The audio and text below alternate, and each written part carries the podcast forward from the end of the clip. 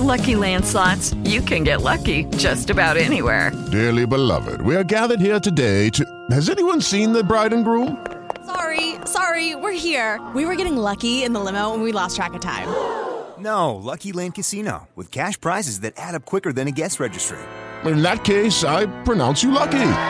Play for free at LuckyLandSlots.com. Daily bonuses are waiting. No purchase necessary. Void where prohibited by law. 18 plus. Terms and conditions apply. See website for details. With the Lucky Land Slots, you can get lucky just about anywhere. This is your captain speaking. Uh, we've got clear runway and the weather's fine, but we're just going to circle up here a while and uh, get lucky. No, no, nothing like that. It's just these cash prizes add up quick. So I suggest you sit back, keep your tray table upright, and start getting lucky. Play for free at LuckyLandSlots.com. Are you feeling lucky? No purchase necessary. Void where prohibited by law. 18 plus terms and conditions apply. See website for details.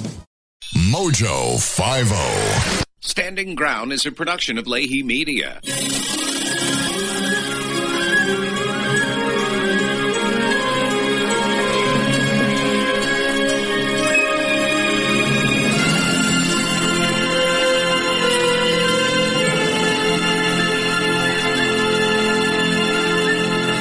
The first face to face meeting between President Trump and top Democrats since the impeachment inquiry began did not go smoothly. No, the. Democrats walked out yesterday, claiming the president insulted House Speaker Nancy Pelosi during a briefing for congressional leaders on the deteriorating military situation in. Syria. The president tweeted this photo from the meeting showing a moment of confrontation between the speaker and the president.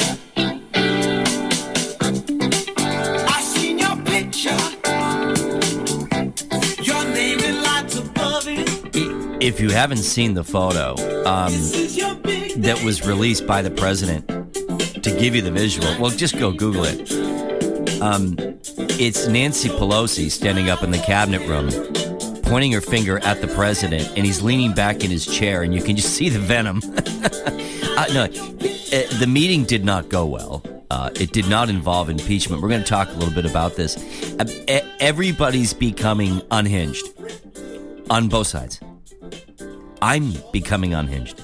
Uh, all right, we're, we're gonna we're gonna divulge a little bit into this. Uh, we will not consume the entire program with it.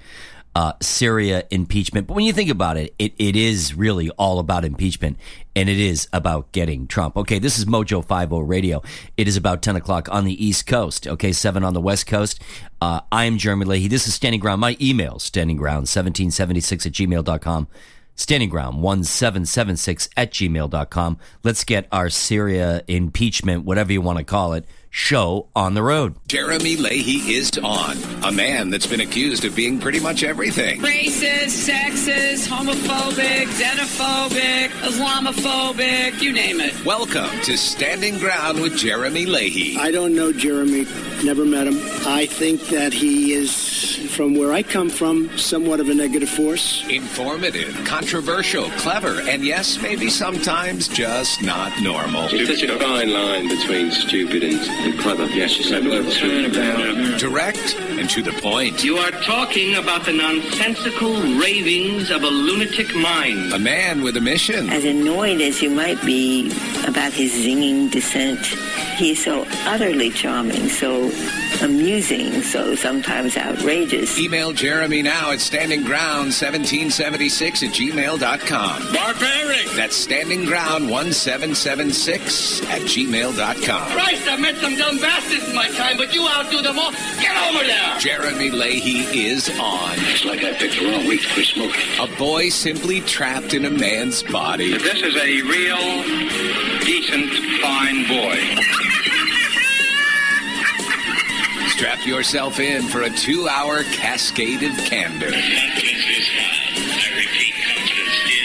This is Standing Ground with Jeremy Leahy. It's like I picked the wrong week to quit amphetamines. Articulate, thought provoking, insightful, and fun. You obviously have a wonderful economy with words. I look forward to your next syllable with great eagerness. And now, Jeremy Leahy. It's like I picked the wrong week to quit drinking. A show packed with politics, current events, humor, insight, and sometimes. With ridiculous bullshit? This is Standing Ground with Jeremy Leahy. Inside this room, all of my dreams become realities, and some of my realities become dreams. Now, here's Jeremy Leahy. Top Democrats walking out of the White House irate and insulted. Go ahead, we witnessed on the part of the president was a meltdown. He said that the there are communists involved, and you guys might like that. When he started calling uh, Speaker Pelosi a third-rate politician, Which I said, I wish you were a politician, Mr. President. House Speaker Nancy Pelosi abruptly leaving that meeting on Turkey and Syria. Did the impeachment inquiry come up in these conversations at all? No, it didn't come up. It did not come up. Not at all. Republicans frustrated. When there is a time of crisis, leaders should stay, whether they like what is said or not. The president, hours earlier, going after the most powerful woman in Congress. She's uh, created a phony witch hunt, another one. First one failed. They're all failing. Even with an international crisis in Syria, the impeachment investigation remains the backdrop to the back and forth between the White House and House Democrats as Pelosi announces she will not hold a vote to formally open an impeachment inquiry like the Trump administration wants. Right, and then and the reason they want that is so that they can call their own witnesses. Like I said last week, you want to impeach him and throw him out. Let's get the ball rolling. Let's do this thing. Let's get a vote to the floor and let's get it over to the Senate and let's have a trial and let's just get the whole damn thing over with. But you see, they're going to play politics with it because the idea is they know they can't remove him. So what do they want to do? They want to damage him politically and hopefully uh, help him in his reelection bid. Uh, just watching, just off topic, watching on the television here. Can we just pipe in? This is the this is the first all female spacewalk uh, uh, conducted by NASA. Do we- Can we can we just pipe into it? Green hook is on the red reel. Copy. Check green hook closed and locked and release the red. I see one of them is holding a bag from Victoria's Secret. Green hook is closed and no, it's terrible. But Look on the red. All right, so they're okay. Well, that's cool. This there's this there's this app that you, you you can download and you can Copy. can Retrieve yellow hook Yeah. from SSRMS Lee Ford tether point. Stow it on your green reel. Thank God she's got the yellow hook. All right. Well, anyway, uh, um, interesting stuff. Hey, good for them. Well done, ladies. Uh, NASA's first all meet all female spacewalk.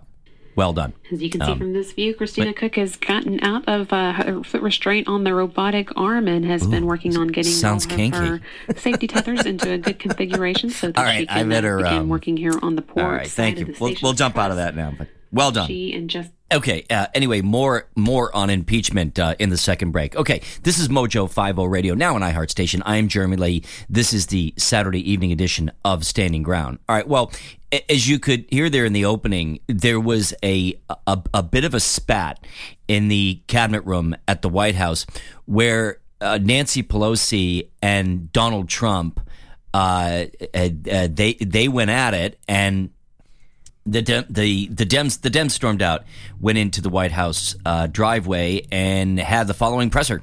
tell ISIS if on a phone call on a whim the president is going to undo all of that and turn this over to the Turks and the Syrians.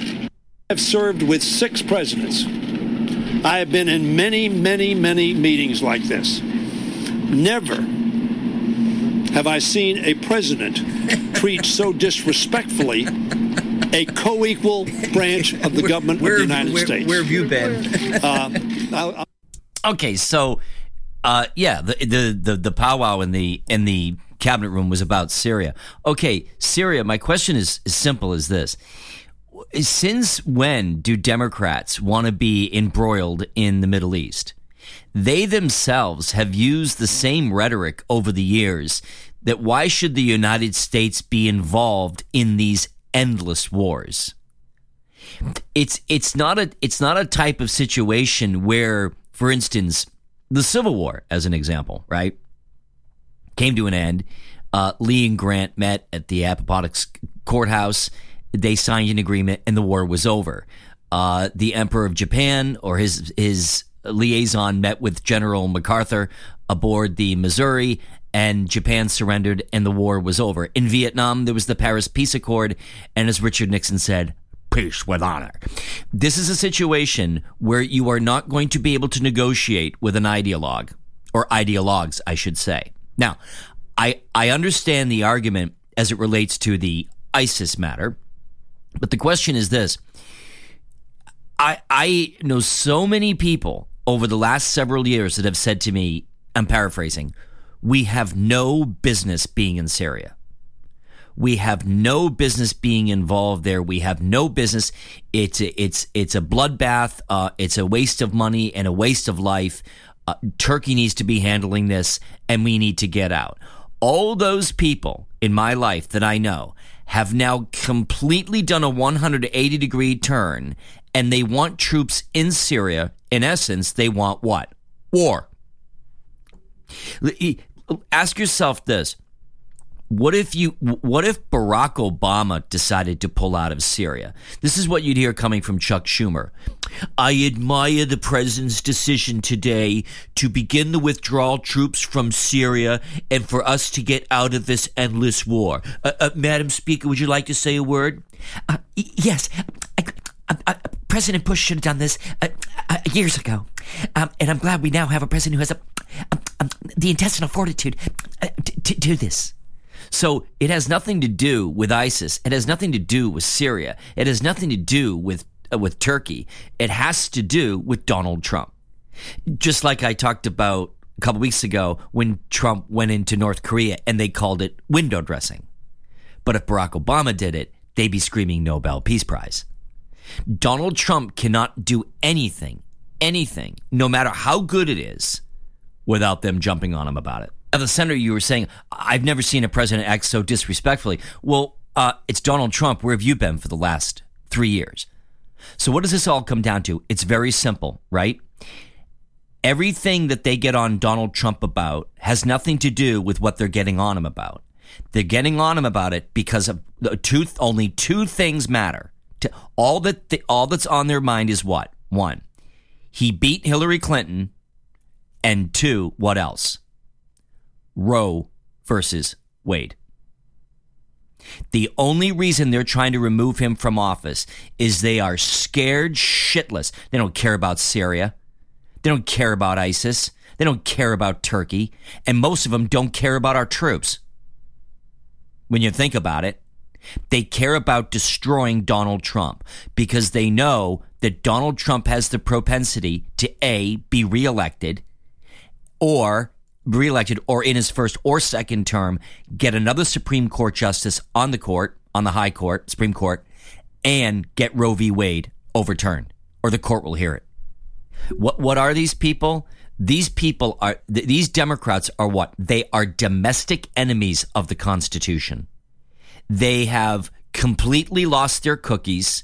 They're in November 8th, 2016 mode. They will never get over it. They've convinced themselves that he stole it and that he cheated and they will they will stop at nothing to do anything to destroy destroy his presidency and spit in the face of the electorate and run perpendicular to their own oath to protect and defend the Constitution of the United States for trying to remove him from office for doing something that does not rise to the level of a high crime and misdemeanor or treason or bribery.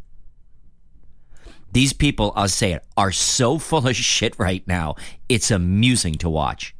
And not only them, but their supporters and their constituents have completely reversed their positions that they've had for the last 20 years on U.S. involvement in the Middle East the whole we have no business being in there. We got to get out of there. And now we are. And they're having a knip shit. And the reason they're having the knip shit is because Donald Trump has what? He has fulfilled his campaign promises. And one of his campaign promises was what? Get out of Syria and get out of these endless wars. And now he's doing it. And they're all up in arms. Now, I'm going to play you a cut. This is from 2017. This is a, a member of parliament, of the British parliament, by the name of Nigel Evans, who got up in committee and really summed it up in a very distinguished and forthright way in explaining to the parliament, you know, I'm sick of everybody bitching about Donald Trump winning the election. And he really put it all together and said it quite well. So why don't we go to cut five? This is from 2017. And this is what I'm talking about. This is what I'm talking about when it comes to Donald Trump and how dare he do what he said he was going to do. All right, uh, go ahead. This is once again Nigel Evans of uh, the British Parliament. For those who find it difficult to understand that the American people uh, voted for Donald Trump, get over it because he's president of the United States. right and what. I would say for all of us here, and this actually includes uh, myself, is that we have to ask ourselves why is it that people felt so left behind that they've ta- made, made the democratic decisions that they've had, which we um, uh, think we can't understand some of us. How, out, how right can you possibly yeah. vote for Brexit? How can you Ah. possibly vote for Right. Donald Trump? And the fact is that the people have. These were the forgotten people. And just like we had the forgotten people in the United Kingdom, there are the forgotten people in the United States of America. They're the ones that packed that stadium on Saturday to cheer Donald Trump after his first, first month in the presidency because actually they like what he says. Now, we may not like some of the things that he says, and I certainly don't like some of the things that he said in the past. But I do respect the fact that he stood on a platform Mm. which he is now delivering. He's going to go down in history Here it is. as being roundly condemned for being the only politician to deliver on his promises. no, I know that is, I know that's a, um, a peculiar, a peculiar Yeah. thing uh, in the politics that we're used to here. That politicians actually stand up for something and then deliver on them. But the fact is, he is. And I know that we can all go back and talk to the people that we know in our own little echo chambers, and that we, we all we hear are the same things. But the fact is that there were 61 million people who voted for Donald Trump. And when we stand up in this country and then condemn him for being racist, and I've seen no evidence of that, uh, I I have seen no evidence of him uh, being racist or that they attack him in, in an unseemly way. We're actually attacking the American people, the 61 million people who voted for Donald Trump. If they wanted more of the same or the usual stuff, well, that was on the ballot paper. That's right. But they decided, by the majority of states on the Electoral College, as it works, that they wanted Donald Trump. That's the bottom line. And good for him for doing it. And I I I think I played that once or twice before on the program. Nigel Evans is this nonstop since November of 2016 whining and complaining about losing. She won the popular vote. As Kellyanne Conway said at the Harvard Symposium, it's not the road to the popular vote, it's the road to 270. We did it, and you did not. We looked at the map, you ignored it. and Donald Trump won fair and square. And then, well, he was colluding with Russia. And then the report comes back and says, no, they weren't. And they go, oh shit, now what are we going to do? Oh, wait a minute. A whistleblower just said he called the Ukraine and, um, wow, we'll just twist this like a pretzel and call it uh, extortion and quid pro quo. But we won't talk about Joe Biden's quid pro quo, will we? um, anyway, so that's where we are. I honestly thought by this point in his presidency that the Democrats would chill a little bit and say, "Hey, look, you know, let's let's get our let's get our shit together and let's beat him at the ballot box."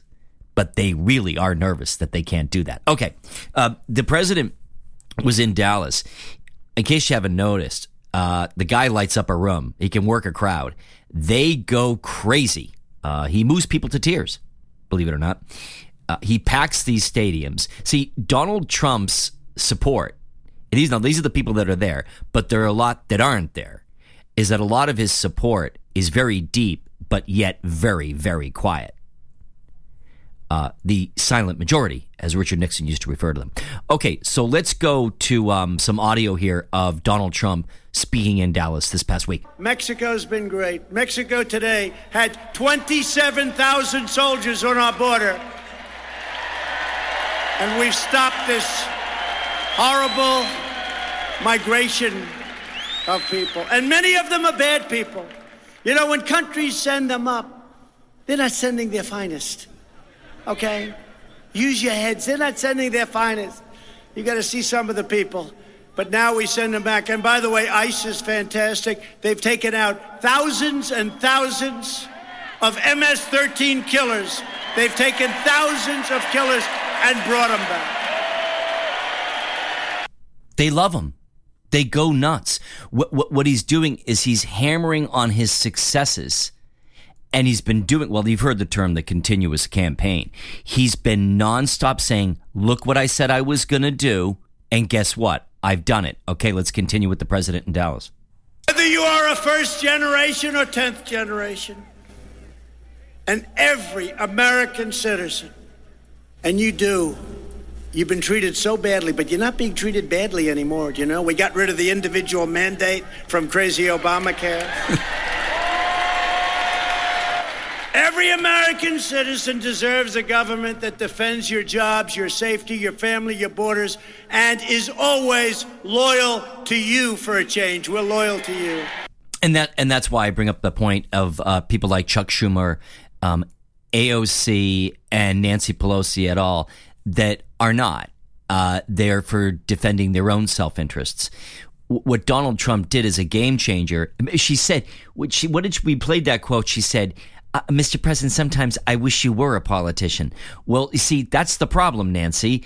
And the reason that he won is because the American electorate got sick of politicians and they got sick of people like you. So along came Donald Trump from the outside, who had political experience, by the way. He never had elective office, but he had been, he'd been dealing with Washington for years but you and the establishment you pissed everybody off and people got sick of your of you protecting your own selfish interests and your little stupid agendas uh, and caring more about what bathrooms people use and gay marriage than you do about what's going on in North Korea and terrorists and killers coming in over the southern border and not being able to establish what? Priorities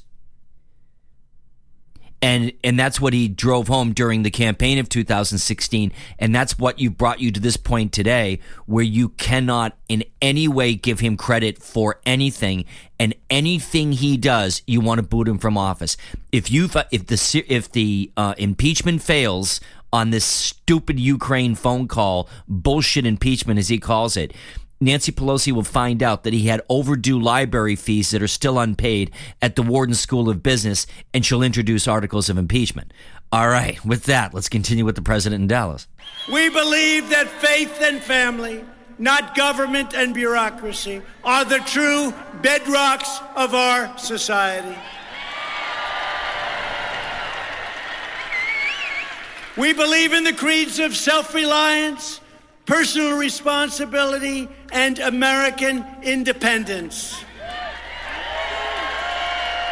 We believe that children should be taught to love our country, honor our history, and always respect our great American flag.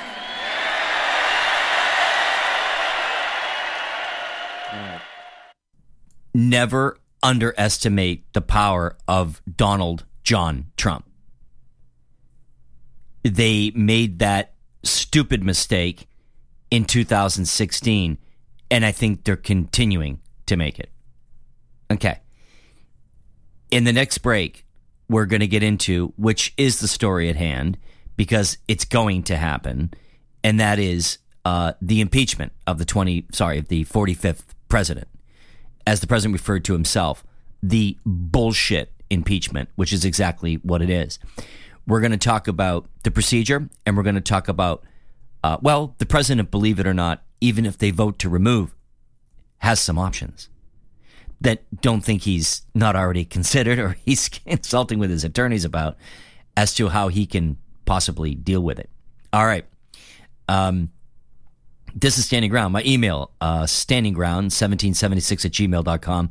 That's standingground1776 at gmail.com. Okay.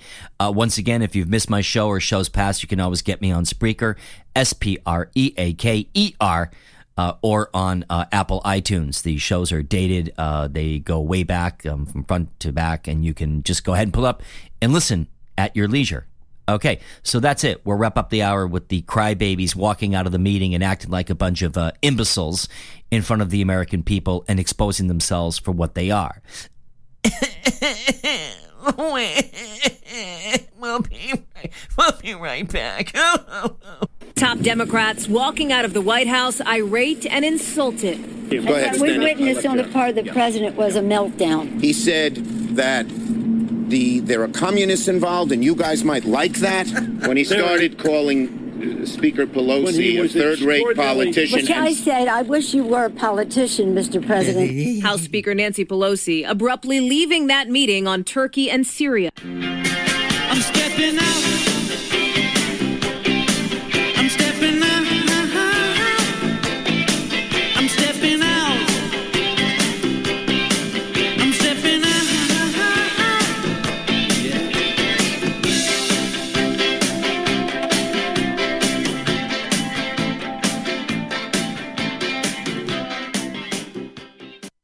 What makes you feel really good about yourself? Doing something good for somebody else. And if you'd like to do that today, go to jdrf.org. Join them in the fight against type 1 diabetes. jdrf.org. It's something good you can do for the world. jdrf.org. Rusty, stop bouncing your knee. You're shaking the floor. What are you talking about, Leroy? I'm just sitting here. That's not me. Well, what's vibrating the floor? Coffee! Coffee, coffee, coffee! I love American Pride Roasters coffee! Chris, how much coffee have you had, man? I can see sounds. Be right back. Order today and you can get our once in a lifetime, everyday low price. AmericanPrideRoasters.com. That's AmericanPrideRoasters.com. Why have thousands of aspiring authors teamed up with Christian Faith Publishing to publish their book? Because Christian Faith Publishing is an author friendly publisher who understands that your labor is more than just a book. We provide authors freedom and flexibility throughout the publishing process, professional book editing, award winning design, and some of the highest royalty structures in the publishing industry. And as always, you will retain 100% of the rights to your book. I was looking to find a company that I could trust, one that assisted in the editing process completely. The most important qualities that I was looking for was a publisher who is honest and upfront, no hidden costs or fees, and owning the rights to my own work. Christian Faith Publishing will publish, market, and sell your books in all major bookstores, online booksellers, as well as specialty Christian bookstores. Call for your free author submission kit. 800 978 4812. 800 978 4812. 800 978 4812. That's 800 978 4812. Hi, it's Doc Thompson for Matthew 25 Ministries. Matthew 25 Ministries is one of the few charities I'll actually endorse because I know them. I've worked with them, and I know almost all of the money that you donate goes to help people. Go to m25m.org. m25m.org. Welcome back to Standing Ground with Jeremy Leahy here on Mojo 50 Radio. I hope it'll be all over television, radio, and the newspapers.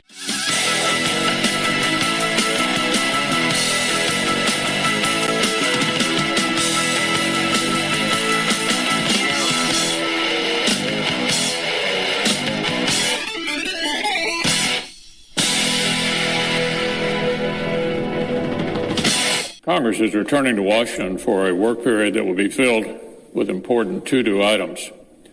But we already know what will top the agenda over in the House of Representatives. House Democrats are finally indulging in their three-year-old impeachment obsession. Three years. Full steam ahead.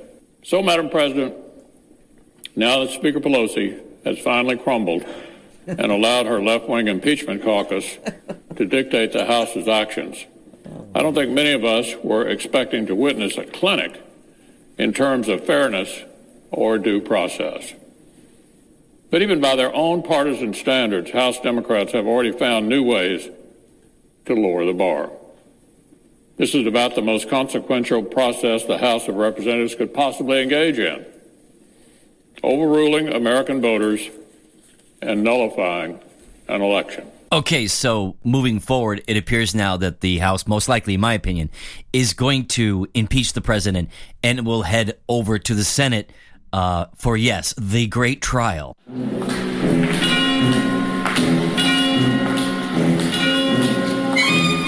Mr. Trump before us. over his disgusting and sophomoric phone call to the Ukrainian leader.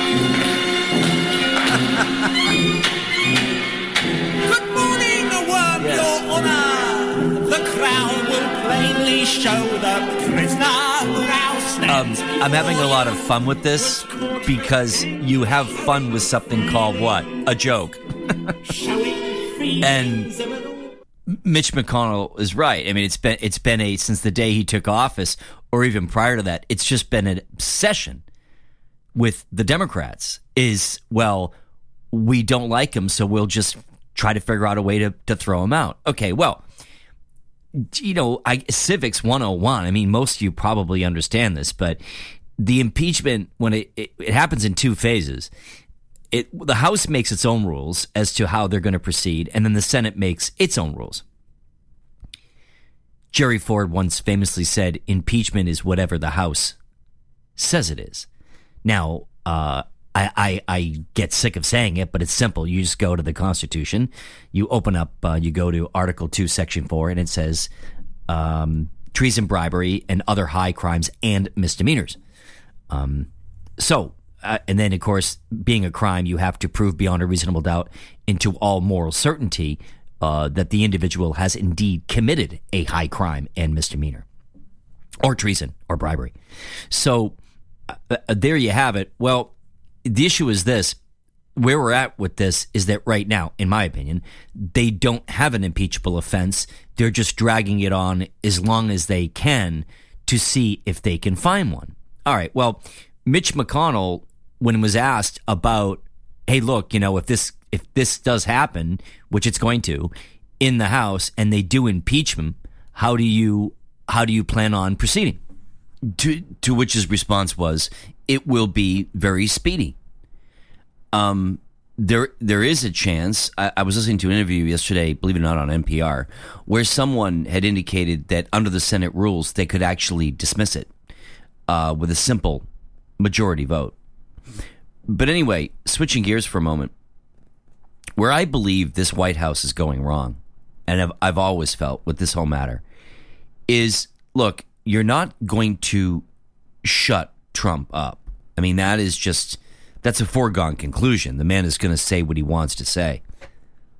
But the other day, acting White House Chief of Staff, Mick Mulvaney, who I like very much, and I think he's a bright guy, uh, went out into the White House press briefing room to give a gaggle.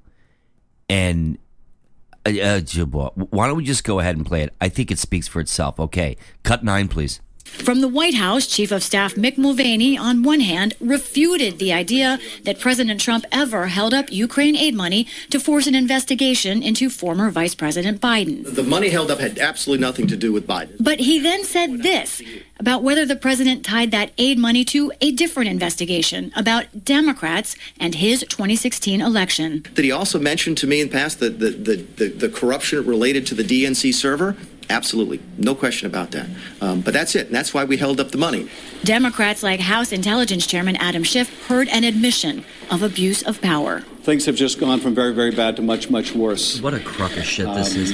It really is. The idea is- that vital military assistance would be withheld for such a patently political reason, uh, for the reason of serving the president's reelection campaign, uh, is a phenomenal breach of the president's duty to defend our national security. okay. I mean, I, I mean, I, I, I do believe the whole thing is a crock of shit. But why are they sending Mick Mulvaney out to speak? Actually, shame on me. I don't even know who the acting press secretary is right now. What he did when he made that statement about the server and the investigation and why the money was held up, he just made matters. You go out and you say something like that, and what happens?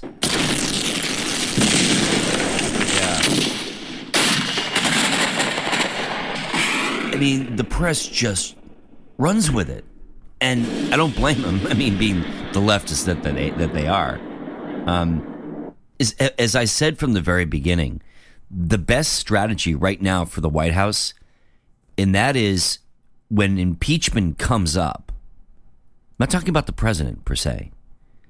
Talking to Reagan Ronald about this yesterday, but not the president, because like I said earlier, you're not going to shut him up. But just don't talk about it. Or, for instance, a if Mick Mulvaney had handled that handled that question properly, it would have been simply, "Look, we've already responded to all this. Um, next question." It, it, the more the more they talk about it, what he did there is he he took the hook and he threw it right into the pond, and the fish came swimming. And now, of course, it, they harped on it and said, "Well, he held up the money," and that now he's saying later that it was misconstrued, which, which it probably was. But what did he think was going to happen when he made that remark? And what did he think CNN was going to do with it? Like Chris Cuomo.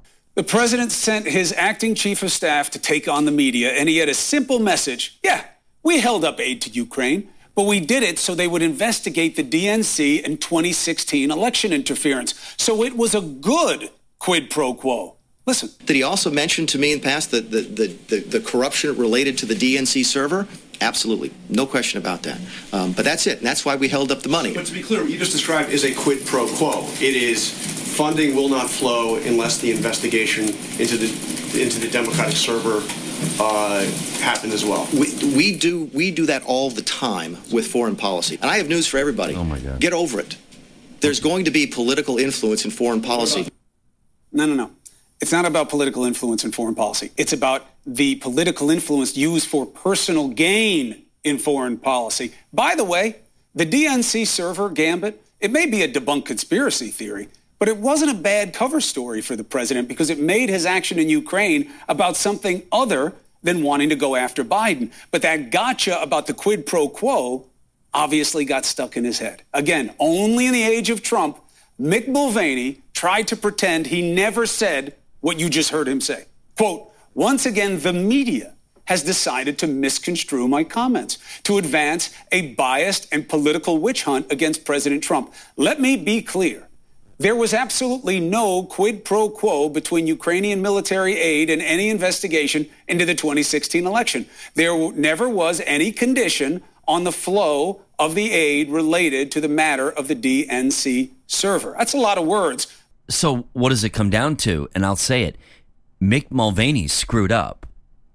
And then he tried to backpedal and say, well, no. Now, the one thing that he said, which is, I believe to be true and accurate, and that is there's always political influence when it comes to foreign policy. That goes back to the founding. That's the way it is what's happened is is that the press has taken this. Well, first they would take, um, like I said before, if Donald Trump had any overdue library fees. Uh, from the Wharton School of Business that he never paid, they would turn it into an impeachable offense.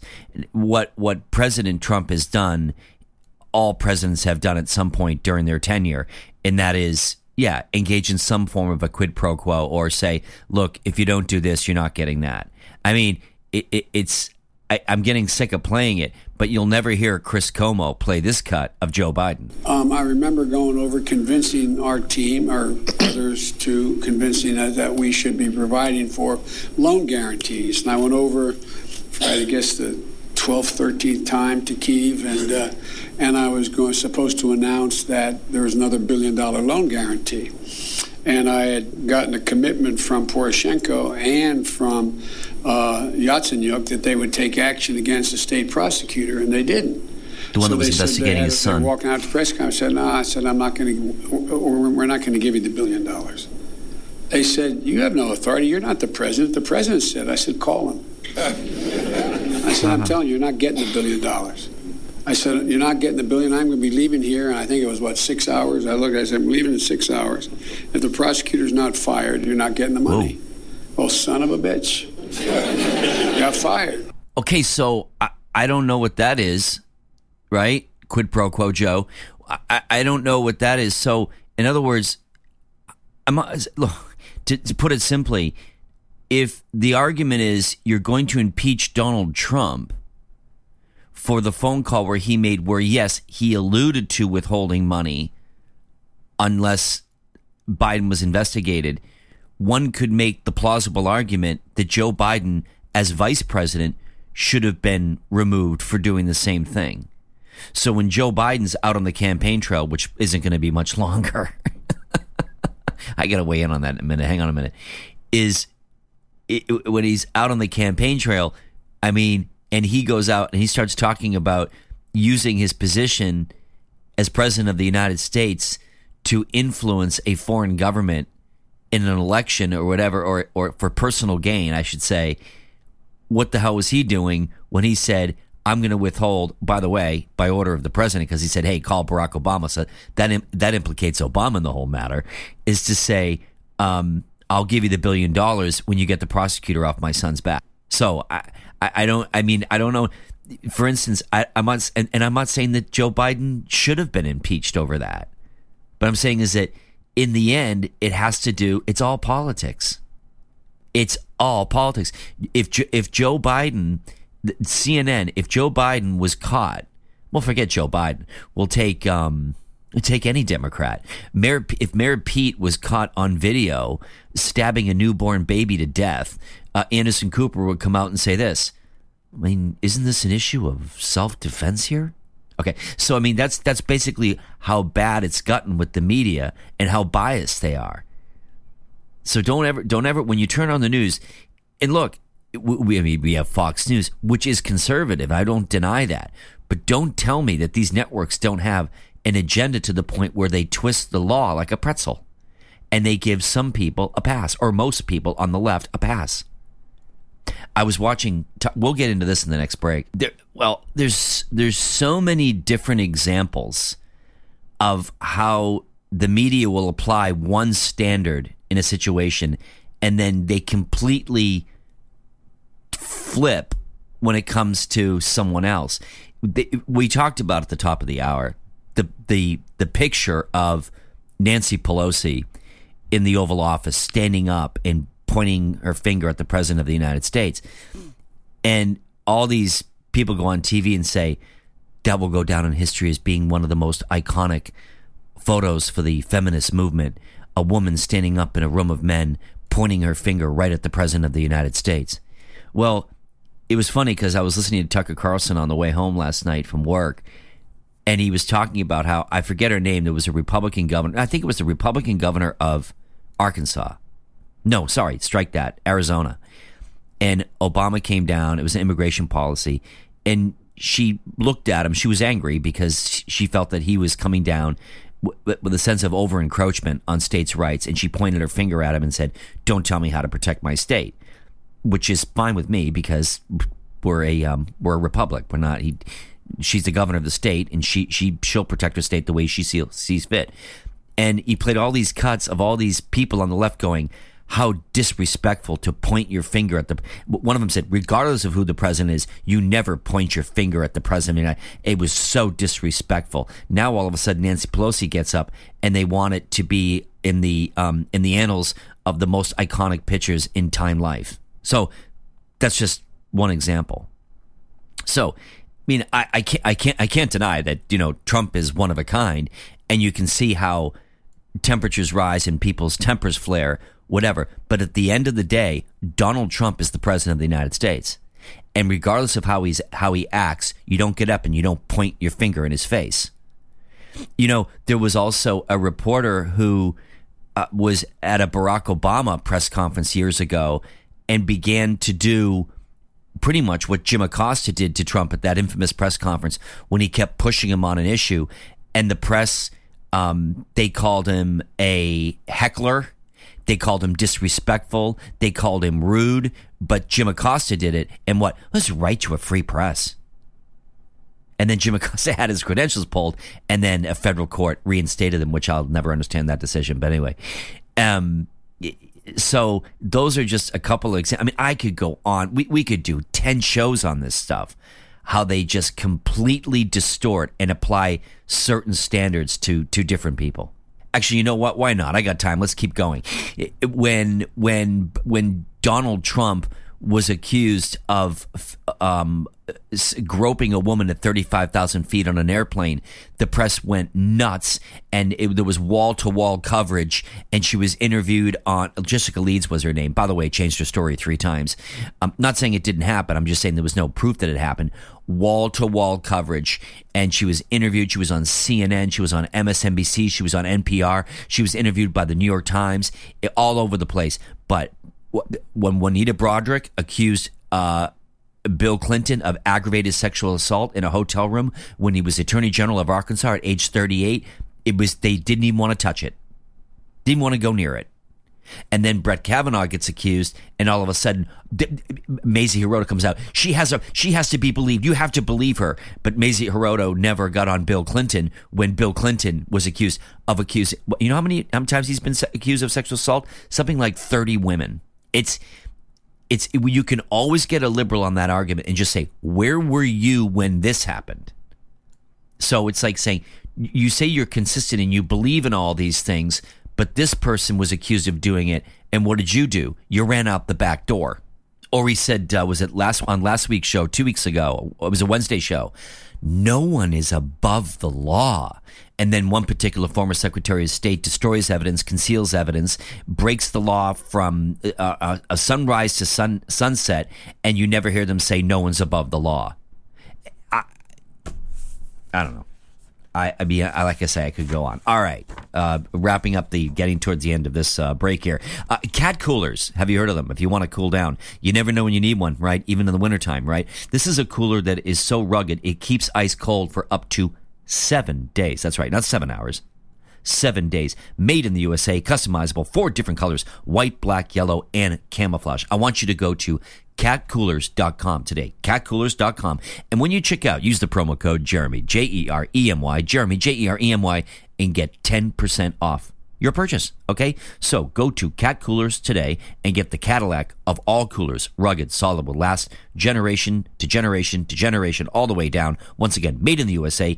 Keeps ice cold for up to seven days. Four different colors. Once again, white, black, yellow, and camouflage. Go check them out. Catcoolers.com. And don't forget your promo code Jeremy J E R E M Y and get ten percent off your purchase. Okay, as a tease to the uh, to the next hour, uh, the, cut thirteen, please. Norah O'Donnell here. This is this is this is fun stuff. All right, go ahead. Now to an extraordinary development in the presidential campaign. Hillary Clinton, the 2016 nominee, called Tulsi Gabbard, one of the current candidates, quote, the favorite of the Russians. Nancy Cordes is following this. And Nancy, what are we to make about all this? Well, Norah, Hillary Clinton did not mention Tulsi Gabbard by name, but an aide confirms that that's who she was talking about when she made this stunning claim that the Russians had already hit on a way to meddle in the 2020 election, much in the same way they meddled in her election in 2016. On a podcast interview, Clinton said, quote, they're grooming her to be the third party candidate. She's the favorite of the Russians. They have a bunch of sites and bots and other ways of supporting her so far. Clinton was referring to the fact that the Hawaii Congresswoman gets a lot of attention from Kremlin linked media, just as Green Party candidate Jill Stein did back in 2016. This afternoon, Gabbard lashed back, accusing Clinton of trying to destroy her reputation and calling Clinton, quote, the, cle- the queen of warmongers, embodiment of corruption, and personification of the rot that has sickened the Democratic Party for so long. For now, most other Democrats are staying out of this fight. Gabbard, who is at 1 or 2 percent in most Democratic primary polls, has repeatedly said, Norah, that she does not plan to run as a third party candidate. Okay, we are going to get into this a little bit more, but you get the genesis of it. And that is, that's, well, that's just Mrs. Clinton. But this is one step where the Democratic Party is already trying to I mean, they're going after a Democrat, saying that the that the Russians are already interfering in the election, and then if basically meaning that if Trump wins, basically that once again they're going to say that it was Russian interference. So Donald Trump has to wake up every day and accept the fact that the the left is never going to accept the fact that he was a duly elected president. They'll never get over it. So what Mrs. Clinton does is she goes on this podcast and comes out with this outlandish conspiracy theory that Tulsi Gabbard is being groomed by Moscow and Putin. Um, it's it, it goes beyond. It goes well. Look, I'm not really surprised coming from her, but uh, Tulsi Gabbard immediately fired back, and we've got some great audio, which we'll play um, in the next break. Okay, so now housekeeping details as always. My email, standingground1776 at gmail.com, standingground1776 at gmail.com. This is Mojo 50 Radio. Uh, now, an iHeart station. You can listen to my shows. Uh, if you miss them, you can go back and listen to me on Spreaker or on Apple iTunes. They're all dated and they're all cataloged, so you can go back and check it out. All right. So, as, as we wrap up this hour, we've got the bull for us conservatives. We got the bull coming at us, right? We've got the impeachment thing and we've got the election. We get those two horns that we're dealing with. And it's this past week, to me, has been probably one of the most contentious I, I just I, I think that Mrs. Clinton has picked a lot of fights, but I think she picked the fight with the with the wrong person. Tulsi Gabbard is she's 38 years old. She's highly intelligent. Uh, she has a great uh, a command of a particular situation. And when she went out on Twitter and she bit back, oh boy, and was basically saying, "You see, you're the problem." you're the problem with this party, and this is why this you're you're you're why we're having why we've struggled and why Donald Trump won. So, look, you know, I I have to tell you, I have people listen to me and they say sometimes, God, you know, you get on Hillary Clinton all the time. Well, I have to tell you, it's I, I have to talk about it because every time you turn on the TV or you pick up the newspaper, she said something about somebody or she said something asinine or she's gone on some talk show and she's who someone said to me the other day she's wounded or she's eh, and she's not senile but she's eh, not in good shape. She's she's she's very depressed and she's very angry so what does she do she comes out with these outlandish conspiracy theories about a democratic candidate who's being groomed by Russia. This Russia obsession thing, which we which which is very simple. The Mueller report came back and said what? There was no collusion between the Trump campaign and and Russia, nor any other American tried to collude with Russia in the campaign. They just cannot accept the fact that it didn't happen. So what they do is that falls off the cliff and they move on to the Ukraine. And if the Ukraine falls off the cliff, they're going to move on to something else. It's, you call the Syria the never ending war. The press and the Democrats with Donald Trump is a never ending war. Even after he's out of the White House, they'll still be going after him. I mean, when you think about it, I'm kind of I'm kind of going back to my teen years a little bit and kind of getting and then getting into my 20s or whatever. But I always had a feeling as I kind of got into my 30s, I always got a feeling that someone like Donald Trump was going to come out of the woodwork and was going to go on and was going to fight the establishment and send them packing. And that's what happened in 2016 is he was able to convince the American people, haven't you had enough of these quote politicians?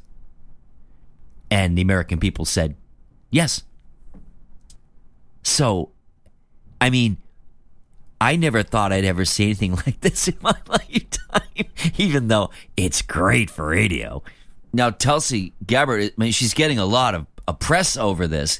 What's this little cat fight between her and Mrs. Clinton? But I got to tell you, did you guys ever watch the debate where she absolutely destroyed Kamala Harris? It's it, it was absolutely beautiful. Uh, she was so sharp and on the money, and she got Senator Harris on the defensive, and it was beautiful. Let's let's let's, let's actually let's go out with it. All right, Congresswoman Gabbard, you took issue with Senator Harris confronting Vice President Biden at the last debate. You called it a quote false accusation that Joe Biden is a racist. What's your response? I want to bring the conversation back to the broken criminal justice system that is disproportionately negatively impacting black and brown people all across this country today. Now, Senator Harris says she's proud of her record as a prosecutor and that she'll be a prosecutor president. But I'm deeply concerned about this record. There are too many examples to cite, but She put over 1,500 people in jail for marijuana violations and then laughed about it when she was asked if she ever smoked marijuana. she blocked evidence. She blocked evidence that would Nice have move. freed an innocent man from death row until the courts forced her to do so. She kept people in prison beyond their sentences to use them as cheap labor for the state of California. And she fought to keep Thank you, cash bail system in place that No, let her impacts go. poor people in the worst kind of way. Thank you, Congresswoman. Uh, Senator Harris, your response. As the elected Attorney General of California, I did the work of significantly reforming the criminal justice system of a state of 40 million people, Right. which became a national model for the work that needs to be done. And I am proud of that work. And I am proud of making a decision to not just give fancy speeches or be in a legislative body and give speeches on the floor, but actually doing the work of being in the position to use the power that I had to reform a system that is badly in need of reform. That is why we created initiatives that were about reentering former offenders and getting them counseling. It Thank is you. why, and because I know that criminal justice Thank system you, is so broken, that I am an advocate for what Thank we you, need to do to Your- not your only time is up. I'm- decriminalize but legalize marijuana in the United States. I want to I want to bring uh, Congresswoman uh, Gabbard back in. Your response. The bottom line is, Senator Harris, when you were in a position to make a difference and an impact in these people's lives, you did not. And worse yet, in the case of those who were on death row, innocent people, you actually blocked evidence from being revealed that would have freed them until you were forced to do so. There's no excuse for her. that. And the people who suffered under your reign as prosecutor, oh, you owe them an apology. Beautiful. That's what's known as an ass whooping. All right. I'm Jeremy Lee. This is Standing Ground. This is Mojo 50 Radio. Town Hall News up next. Be right back.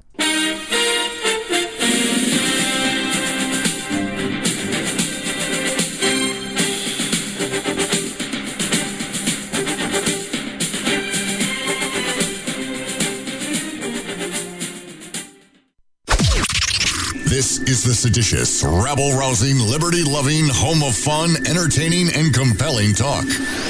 Mojo oh. 50. News this hour from townhall.com. I'm Ron DeRockstra. British lawmakers forced Prime Minister Boris Johnson's hand with a vote this afternoon to delay a decision on whether to back his Brexit deal. A letter was sent to the EU asking for an extension of the October 31st deadline, along with a letter from Johnson arguing against it. Johnson says he's determined to leave on the promised date. I will not negotiate a delay with the EU. And neither, and, and, and neither does the law compel me to do so. I will tell uh, our friends and colleagues in the EU exactly what I have told everyone in the last 88 days that I've served as Prime Minister that further delay would be bad for this country. Parliament will reconvene again on Monday to continue discussions. Florida Republican Congressman Francis Rooney has added his name to a growing list of GOP lawmakers not running for reelection in 2020. Rooney has served the 19th congressional district in southwestern Florida for two terms, says he's tired of the partisan politics in Washington. Some 16 other Republicans have said their time in the Capitol is over. At a rally in New York today, Bernie Sanders says he's returned to the campaign trail following his heart attack and emergency surgery that took him off the hustings. Uh, I am back. The 78 year old Democratic presidential candidate basked in the crowds in Queensbridge Park. I am more than ready to assume the office of President of the United States. The rally marks Sanders' formal return to the campaign trail as he tries to give his stagnant bid for the White House an instant shot of energy. Among those introducing the Vermont senator was Representative Alexandria Ocasio Cortez, who Sanders says will be on the campaign trail with him. Julie Walker, New York. Meanwhile, the Astros lead the Yankees now. It's 3 2, bottom of the fourth. This is townhall.com. We would like to remind all of our listeners that the views and opinions of the show hosts and their guests appearing on Mojo 50 Radio are their own and do not necessarily reflect those of Cuddle Me Buff LLC, its owners and partners, or this network. Thank you for listening to Mojo 50 Radio. Having an extra supply of food on hand is just smart. Some people call it prepping. I call it smart. You never know what's going to happen in this world. Go to mypatriotsupply.com. You'll find out a lot of good reasons to have that food and some great prices. Mypatriotsupply.com. Are you nearly maxed out on your credit cards? It doesn't matter if you're using your credit cards for fun or to survive. At the end of the month, your statements come in, and you can either pay them or you can't. If you can't, late fees and interest rates get tacked on. And now you're struggling just to make the minimum payment due. Do you feel trapped? Am I talking to you? Good, because I personally researched some companies that can help you. They may be able to reduce your credit card balances by 50% and stop the late fees. If you qualify, please call our special debt hotline number right now for a complimentary free five minute consultation. Deal with your credit card problem now before it gets much worse and put more money back in your pocket. Trust me, I've been there too. Call right now. 800 380 4293. 800 380 4293. That's 800 380 4293. Are you tired of high cable TV rates? Sign up for Dish today and get a $500 bonus offer while supplies last. Plus, lock in your price for two years guaranteed. Call All American Dish, your Dish authorized retailer now. 800 570 6630. 800 570 6630. That's 800 570 6630. Offers require credit qualification, 24 month commitment, early termination fee, and e auto pay. Restrictions apply. Call for details. Hey, it's Adrian Slade, and you're listening to Mojo 50. Live free. You're listening to Standing Ground with Jeremy Leahy on Mojo 50 Radio. That's enough. Put down the mic.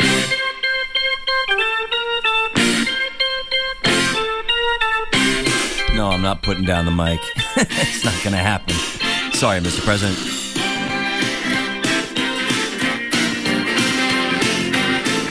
All right. Okay, so I have a new woman in my life, and her name is Tulsi Gabbard of Hawaii. She's a Democrat, but I really like her um, for multiplicity reasons. Well, first of all, she is very attractive, but looks and intelligence together is really fantastic. Well, to me, she's sort of become a, a, a, household name to me now. Uh, I did not know much about her. Um, she's all over the news, and who handed her to the news? And that was the former Democratic nominee who just can't seem to keep her mouth shut and get over the fact that she lost. Went on a, uh, a, podcast and basically threw her under the bus. In essence, called her a traitor.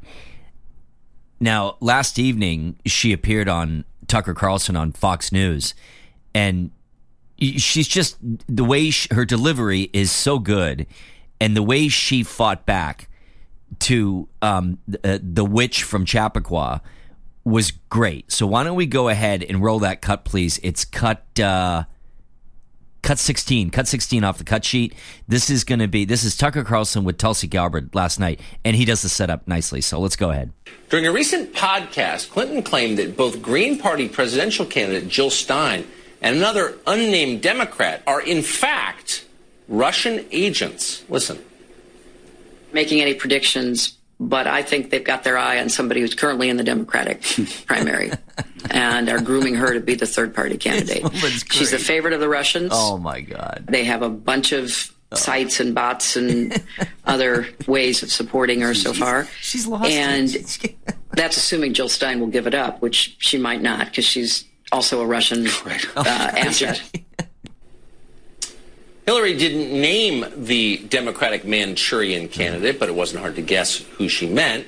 She was talking about Congressman Tulsi Gabbard of Hawaii. Now, Nick Merrill, who's Hillary's spokesman, confirmed that interpretation. He said, quote, if the nesting doll fits, this is not some outlandish claim. This is reality, end quote. Keep in mind, this is the very same Nick Merrill who warned Ronan Farrow not to expose Harvey Weinstein's sex crimes. So consider that for context. Earlier today, Congresswoman Gabbard tweeted a response. Here's what she wrote. Thank you, Hillary Clinton. You, the queen of warmongers, the embodiment of corruption, Awesome. personification of Awesome. the rot that has sickened the Democratic Party for so long, have finally come out from behind the curtain. It's now clear that this primary is between you and me. Don't cowardly hide behind your proxies. Join the race directly. End quote. Congresswoman Gabbard is on the road campaigning tonight and joins us, I believe, from Iowa. Congresswoman, woman, thank you very much for coming on. Thanks, Tucker. So, just to, to the factual point first, um, are you a Russian sleeper cell? uh, look, here, let me tell you what this is about. Uh, this is about Hillary Clinton sending a very strong message saying that because I am and have long been calling for an end to, to our country's foreign policy of waging one regime change war after the next, uh, the likes of which we've seen in Iraq, in Libya, and ongoing in Syria, and because I'm calling for an end to this new Cold War and nuclear arms race, that I am a Russian asset and that I am a traitor to the nation that I love. And not only are they saying that about me, they are basically saying, sending this message out to every veteran in this country, every service member, every American, anyone watching at home who is fighting for peace and who is calling for an end to these regime change wars, this new Cold War and arms race. They are saying that you are also a Russian asset, that you are also a traitor to this country. That's really what's happening here. But to call someone, I mean, it's one thing to say, I disagree with you, I think you're wrong, you know, you're crazy even. But to say you're betraying your country, and by the way, I should remind our viewers, you're a veteran.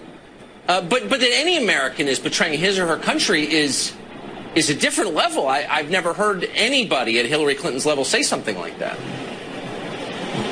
And the reason why she's doing this is because ultimately she knows that she can't control me. that that I stand for true. I stand against everything that she represents and that if I'm elected president, if I'm the Democratic nominee and elected president, that she won't be able to control me, she won't be able to manipulate me, she won't be able to continue to uh, work from behind the curtain, to continue these these regime change wars that have been so costly. Uh, thousands of my brothers and sisters in uniform were killed in Iraq, a war that she championed. Their blood is on her hands. Uh, I am calling for an end to these regime change wars.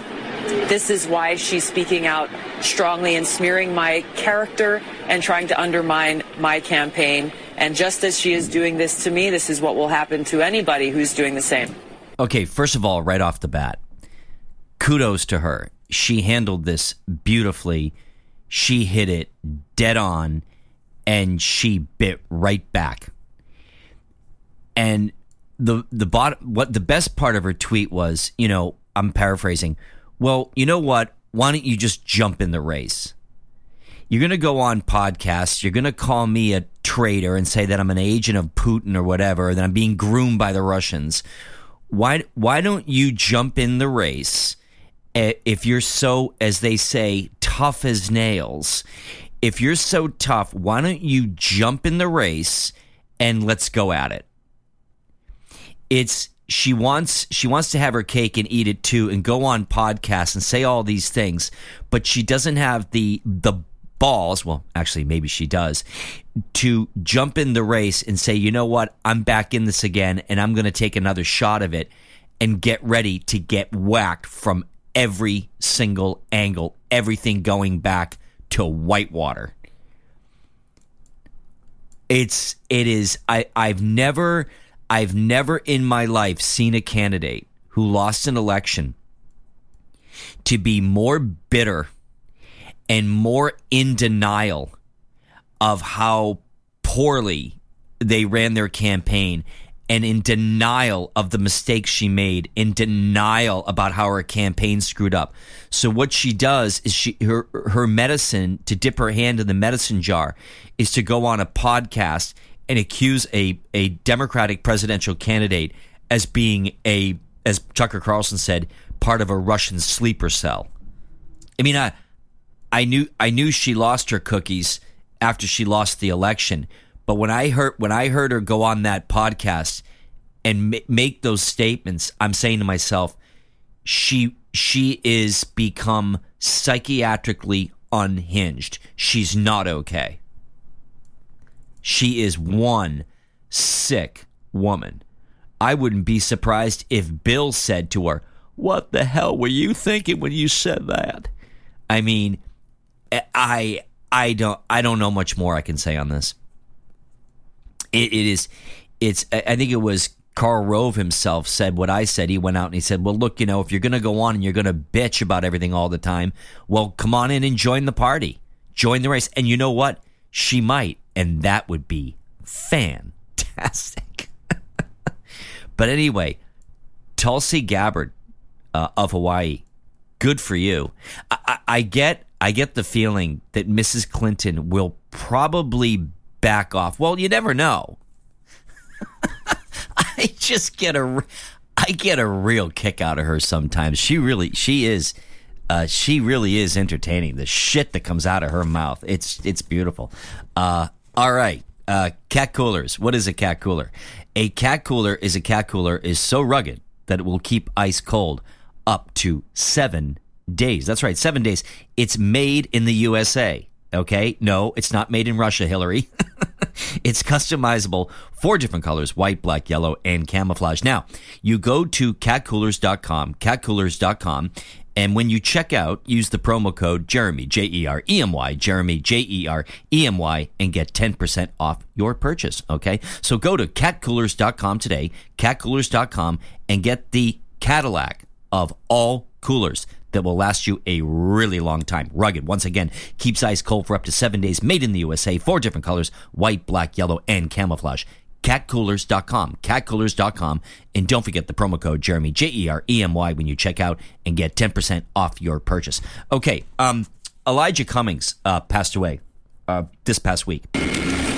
Welcome back. We have breaking news. Longtime Maryland Congressman Elijah Cummings has passed away uh, this morning at the age of 68. According to WBAL TV, which is citing his office, Cummings, who was born and raised in Baltimore, Maryland, uh, where he still lived up to his death, represented Maryland's 7th congressional district since 1996.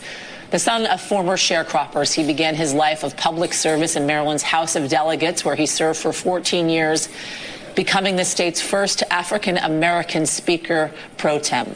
Uh, Cummings served as the chairman of the House Oversight and Reform Committee. He is survived by his wife and three children. One- Be- before I give my own personal eulogy uh, to the late congressman, there was a great moment between him and former Congressman Trey Gowdy during the Benghazi hearings a few years back. Uh, listen to this one. Let me set it up for you. This this, this this was the during the Benghazi hearings, and he got into a spitting match with Trey Gowdy. It ended up actually was really entertaining. They went actually just to be clear about something. They were very good friends. Um, but anyway, it was regarding Sidney Blumenthal's emails regarding uh, his communications with Mrs. Clinton, and they went at it, and it was a very compelling moment. But anyway, I thought it would be uh, yeah i mean you know he, he's passed but i thought it was kind of a an example of his style and then i'll come back on and tell you what i thought of him. Okay go ahead. You sent two armed marshals to serve the subpoena on mrs blumenthal's wife at their home without having ever sent him a request to participate voluntarily which he would have done. Then mr chairman you personally attended mr blumenthal's deposition you personally asked him about the Clinton Foundation, and you personally directed your staff to ask questions about uh, Clinton, the Clinton Foundation, which they did more than 50 times. Now, these facts directly contradict the statements you made on national television this no, that, Sunday. No, no, no, sir. With all due respect, they do not. we we just heard email after email after email about Libya and Benghazi that Sidney Blumenthal sent to the Secretary of State. I don't care if he sent it by Morse code, carrier pigeon, smoke signals. The fact that he happened to send it by email is irrelevant. What is relevant is that he was sending awesome. information to the Secretary of State. That is what's relevant. Now, with respect to the subpoena, if he'd bothered to answer the telephone calls of our committee, he wouldn't have needed a subpoena. Well, would the gentleman yield? I'll be happy to, but you, you need to make sure the entire record is yeah, correct, Mr. What, and that's exactly what I want to do. Well, then go that's ahead. I'm, I'm about to tell you. I move that we uh, put into the record the entire transcript of Sidney Blumenthal. We're going to release the emails. Let's do the transcript. That way the world can see it. Well, we, we, we didn't. We motion didn't. has been seconded. Well, we're not going to take that up at a hearing. We'll, we'll take that Mr. up in a Chairman, business I've consulted with the parliamentarian, and they have informed us that we have a right to a recorded vote on that on that motion. We want, you know, you, Well, you ask what, for the truth, the whole truth, and nothing but the truth. Well, that's what we want to have. To Put, let the, the world see it. Why is it that you only want Mr. Blumenthal's transcript released? Why don't you I'd want like the to have all of survivors? the survivors, even their names? Let me you tell want you that? something. No, you want we that all released? just Let me get tell you along? something. Right now, The only one right you've now, asked for only is tra- Sidney Blumenthal. the That's the only one you've asked for. That and Miss Mills. Cheryl Mills. Cheryl Mills.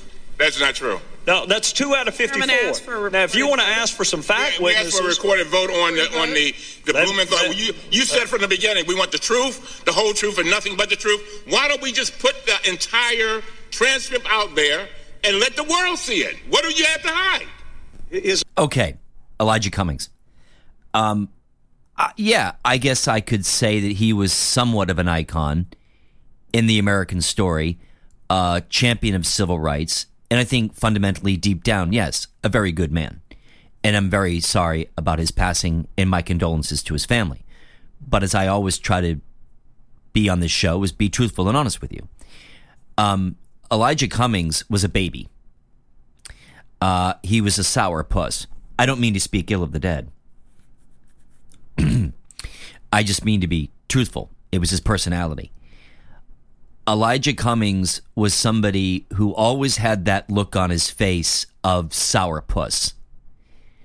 When Donald Trump uh, won the election, he did not show up for the inauguration, which is what? Well, turning his back on his country.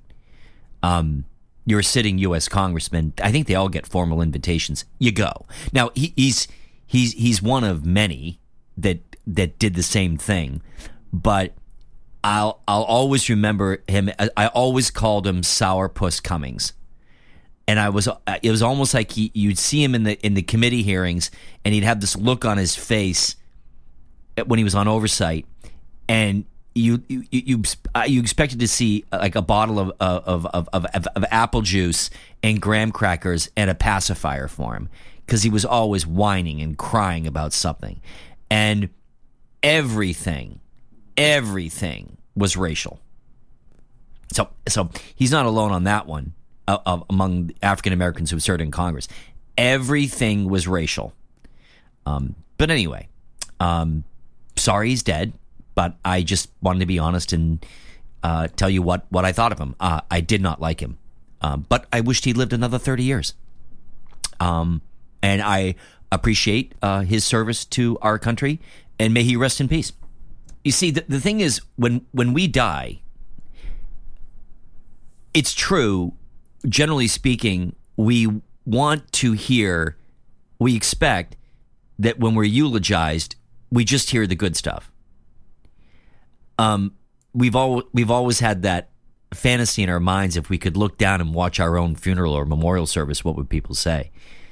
And I- think someone, especially who's a public figure, when they pass, you tell the entire story. Um, MSNBC and CNN would never bring up anything negative about Elijah Cummings. I mean, to, to, to the best of my knowledge, he had a pretty clean record, as far as I know. Um, if I'm missing something, someone shoot me an email.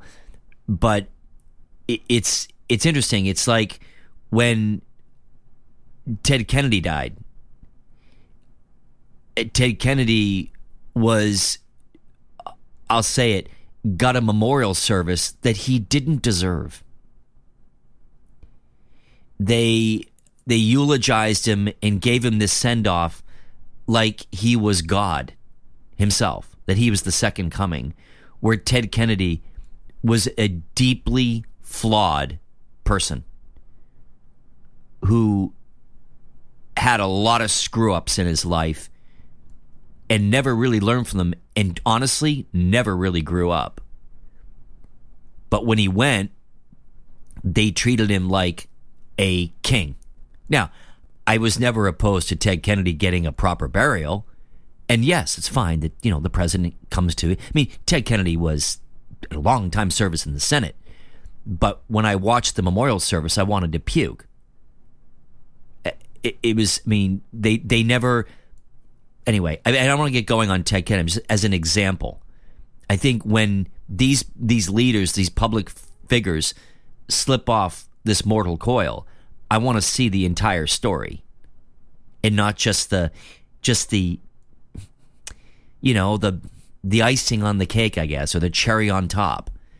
We want to hear. Now, for instance, when Ted Kennedy died, of course they did. They bring up they brought up Chappaquiddick, but they, they, he basically got a pass on his screw ups. I mean, look when when when Donald Trump passes. I, I was ta- it was funny. I was talking to my producer Reagan Ronald last week about this. CNN was at war with George H. W. Bush when he was president, but when he died, they say tonight remembering an American hero. Now, look, I guess it's nice that you want to say nice things about them, but it's like it's the hypocrisy is just I, I could go all over the place on this. But when Donald Trump dies, you can be rest assured his uh, in media his uh, the testimonials will not be kind. It will be all it'll be 95% negative as it is 95% negative in the coverage of his campaign and his election. So, um, Elijah Cummings, dead at 68. Okay. All right. I don't know if you guys heard, but the president is suing CNN. who is he not? Who is he not suing? Okay, here we go. This comes to us from the Washington Examiner. Uh, uh, outraged by secretly taped anti-Trump comments attributed to CNN President Jeff Zucker and others at the cable network, President Trump's uh, campaign is vowing to sue the company for a substantial payment of damages. Uh, in a four page letter to CNN, Zucker and Executive Vice President David Villigante, I think I got that right, Trump attorney Charles J. Harder cited years of anti Trump bias at the network and claimed the cable giant has broken its promise of excellence in journalism. Say to myself, where, where do you mean? What journalism? It doesn't exist anymore. Uh, listing several examples from the just released uh, Project Veritas videotapes of CNN insiders describing Zucker's demand for impeachment above all else. Harder wrote that they are merely the tip of the iceberg of the evidence my clients have accumulated over recent years. Um, he added, Never in the history of this country has a president been the subject of such a sustained barrage of unfair, unfounded, unethical, and unlawful attacks by so called mainstream news uh, as the current situation. Now, Project Veritas has, they've got these tapes of these producers sitting around at CNN um, being all anti-Trump, and things like, okay, well, big surprise. I mean, CNN is liberal, like as much as Fox News is conservative. Um, is there a case here? No, I don't think so, and I'll tell you why. It's called freedom of the press. Um, what, CNN, what CNN does not, ha- they, they have a right to be biased. Where there would be a case of maybe defamation is if they went on the air and they said something about Donald Trump that was patently false uh, much like the Lawrence O'Donnell situation, where he said that Trump was taking loans from Russian oligarchs and they had to backpedal very quickly. And of course, I think they did. They sued MSNBC. Yeah, he, Lawrence O'Donnell is on MSNBC, MSNBC and uh, sued them for saying something that's false and wrong. So uh, no, I don't see there being a case here, but nice try. I get Donald Trump is probably getting ready to sue me for something. I don't. I love what he does. He says, "I'm I'm looking into this. My attorneys are looking into something serious, but it's not it's not illegal to be biased. I'm not defending CNN for being a shitty news organization. I'm just defending them under their First Amendment right and the free press. They have a right to to lean a certain way, just like I have a right to come on this program and preach my conservative values and and say uh, things posthumously not very nice about Elijah Cummings, which you know I'll probably take some shit for, but you know that's just the way that's the way the cookie crumbles. So, um, all right. Speaking of defamation lawsuits, and we're going to end the show with this, and I'm very sad to hear about this. It appears that a defamation lawsuit is moving forward against Alan Dershowitz, who we've had on this program many times. Now, my understanding is is that he was accused once again underscore accused of being wrapped up in the Jeffrey Epstein underage sex stuff. I want to be very careful because I'm going to use the word alleged, accused, whatever. One of his accusers who went on and said that she was forced to have sex with Alan Dershowitz, uh, he went and he called her a liar. And she has sued him for defamation. Ay, ay, ay, ay, ay. Not good.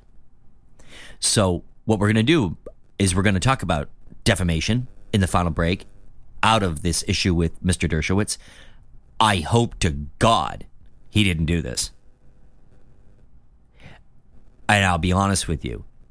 If if it if it ever's proven beyond a reasonable doubt and he's ever charged or what's like convicted of having sex with an underage girl, I can tell you something right now. He'll never be on this program ever again, even if it's from a jail cell. So um it's upsetting, but I have to let it play itself out. So we'll get into that a little bit um, uh, just after the break. Okay, I'm Jeremy Lee. This is Mojo 50 Radio. Now, an iHeart station. My email, standingground1776 at gmail.com. Standingground1776 at gmail.com. Be right back.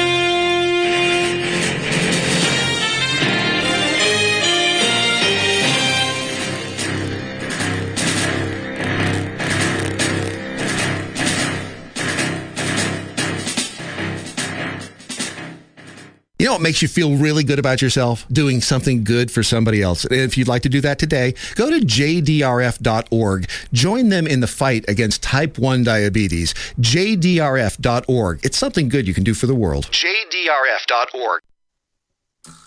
Hey, this is Steven with Defenders Live, and I'm here with my digital cohort, my AI, Dylan Lyles. Hey, man, say hi. I, I can't do that. Yes, you can. Just just say hi to the people. No, I can't do that. But what I can do is tell everyone to make sure they tune in to Defenders Live Monday through Friday at 9 p.m. Eastern only at mojo.com. Mojo50.com. Obviously, a few more bugs to fix, but we'll get them fixed up, and it'll be raring to go Monday through Friday.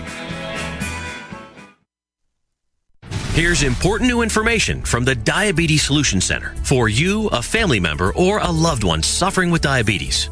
If you have lost your provider, or if you need a provider for diabetic supplies, you may qualify to receive your diabetic testing supplies now with little or no out of pocket cost, regardless of your age. All you need is Medicare or private insurance to be potentially eligible. Call the Diabetes Solution Center right now for details. Just takes a couple of minutes. Our friendly, knowledgeable agents will give you free, no obligation information, handle all the insurance paperwork, and make sure your supplies are delivered directly to your door for free. Call U.S. Medical Supply 24 hours a day. 800 597 9323. 800 597 9323. 800 597 9323. Call right now. 800 597 9323. Hi, it's Doc Thompson for Matthew 25 Ministries. Matthew 25 Ministries is one of the few charities I'll actually endorse because I know them. I've worked with them, and I know almost all of the money that you donate goes to help people. Go to m25m.org. m25m.org. You're listening to Standing Ground with Jeremy Leahy.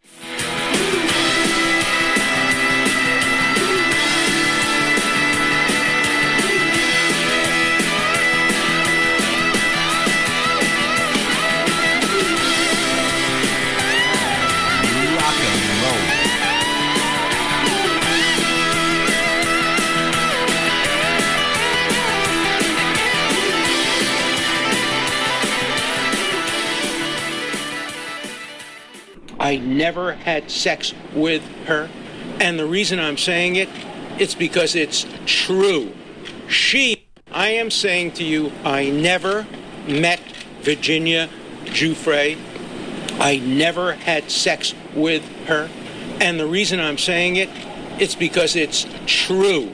She, on the other hand, Virginia Giuffre, has never and will never stand in front of any media and repeat her lie saying that she did have sex with me because she knows if she repeats it, she knows if she repeats it, she will be sued for defamation.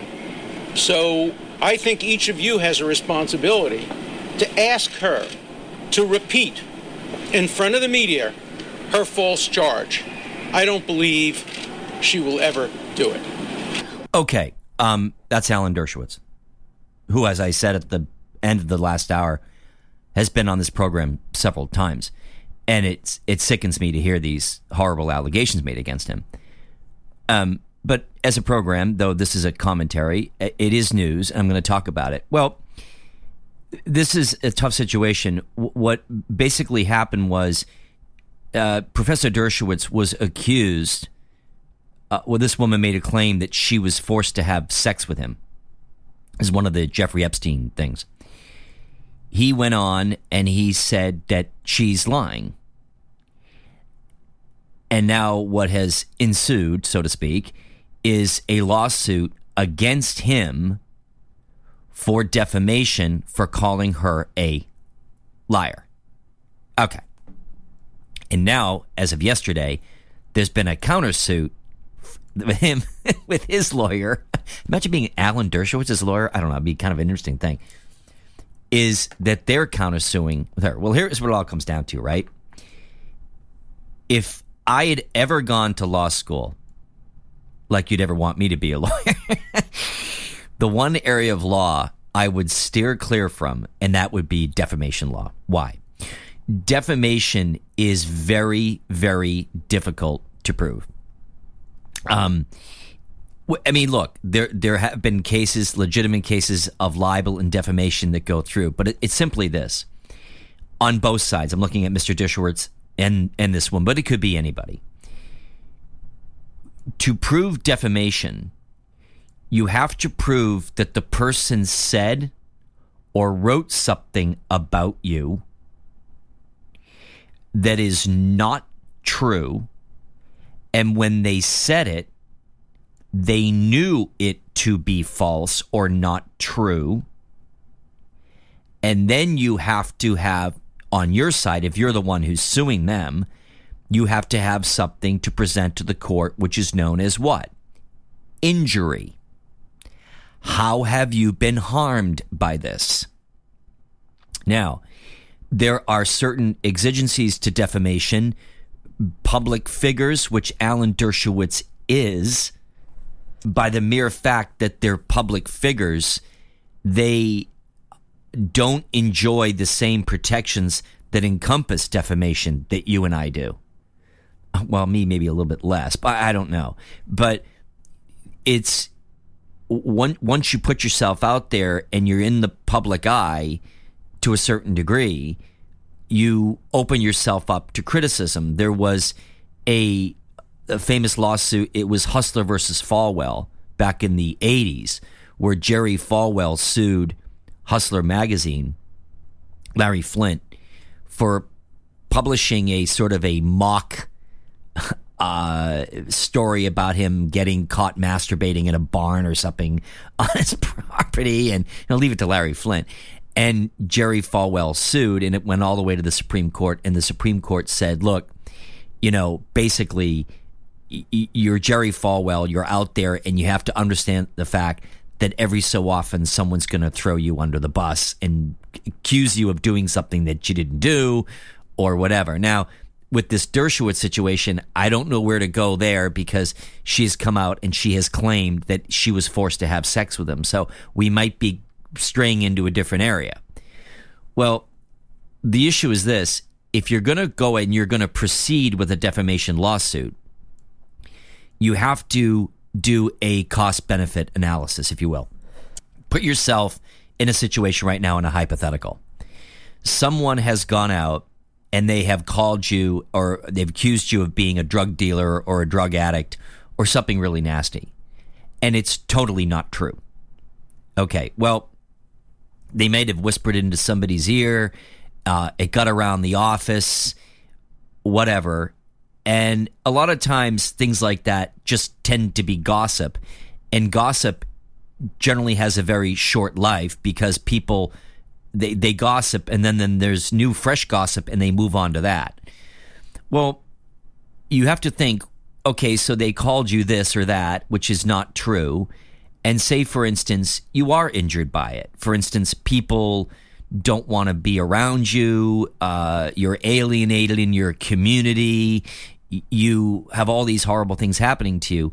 Well, that may be true, but that could be something that may kind of fade away with time. So you have to consider well, if I move forward with the lawsuit, what am I doing? I'm bringing more attention to the issue, which then would cause more people. See, what you're doing is you're now widening the lens on the accusation, and then it goes to court, and then it's in the papers, and the next thing you know, they're like, oh, yeah, that guy who's the drug dealer. So the, the situation that Alan Dershowitz finds himself finds himself in here is pretty precarious because it's a terrible thing to be accused of. Uh, I mean, my my impression overall is that she's looking for money. I mean, that's I think that's her primary objective. But that that being said, look, he's a very bright guy, and he knows himself, and he's weighing his options my impression is my belief is is that she's not telling the truth. I mean, I hope to God it's not true. Um, that she may be looking for some type of out of court settlement of some kind. I don't know. You know, it's it's easy. For instance, it's out there, and and now you can kind of understand where Alan Dershowitz is coming from because in the eyes and ears of many that are following this story, he's been labeled a sexual predator, someone who's had a very long, distinguished career in the field of law and has had a very interesting life. And all of a sudden, here he is at age 80, and he wakes up and he's been accused of having sex with an underage girl. So, defamation is tough. Look, I mean, when these when these things happen, when these stories become big news, a lot of people come out of the woodwork. And a lot of people come forward and said, yeah, this happened, that happened, this happened, that. My understanding is with the Jeffrey Epstein thing that also Prince Andrew has been accused. Yeah, like they're ever going to get him. so it's something that generally you do want to you defamation is something you want to think very very carefully about. I mean, for instance, look at Donald Trump. Donald Trump would have a very tough time in a defamation lawsuit if someone called him something, even if it is totally false. Um, well, actually, it varies. It, it varies. I remember during the campaign, there was someone that was getting ready to publish a story that Donald Trump had raped his first wife Ivana.